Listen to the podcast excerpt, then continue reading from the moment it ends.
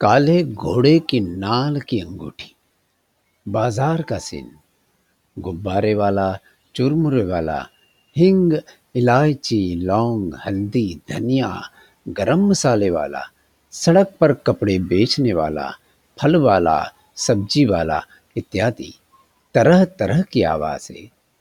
हाथ रस की हिंग ले लो, हाथ रस की हिंग भुसावल के मलाई वाले केले ठंडी कुल्फी फालूदा का लुत्फ लीजिए। बैगन बीस के सवा किलो। जीतलाल कस्बे के मुख्य बाज़ार से गुजर रहा था। वह सब्ज़ी लेने आया था। सब्ज़ी वाले से मोल भाव कर रहा था। राम राम चाचा, आज टमाटर क्या भाव है? लाल तो इतने हैं जैसे अभी अभी ब्यूटी पार्लर से चले आ रहे हो। अरे कैसन मज़ाक करत हो बेटा। ब्यूटी पार्लर तो कबहू हमारी मेहरारू तक नहीं गई।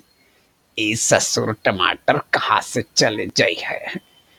सीधा किसान के खेत से लेके आवत हो तोहरे बरस बस तीस रुपया किलो बा।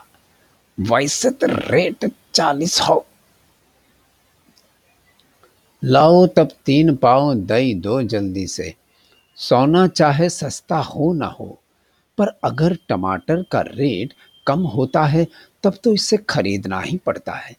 और यह लंबी वाली लौवा कैसे दिए काका?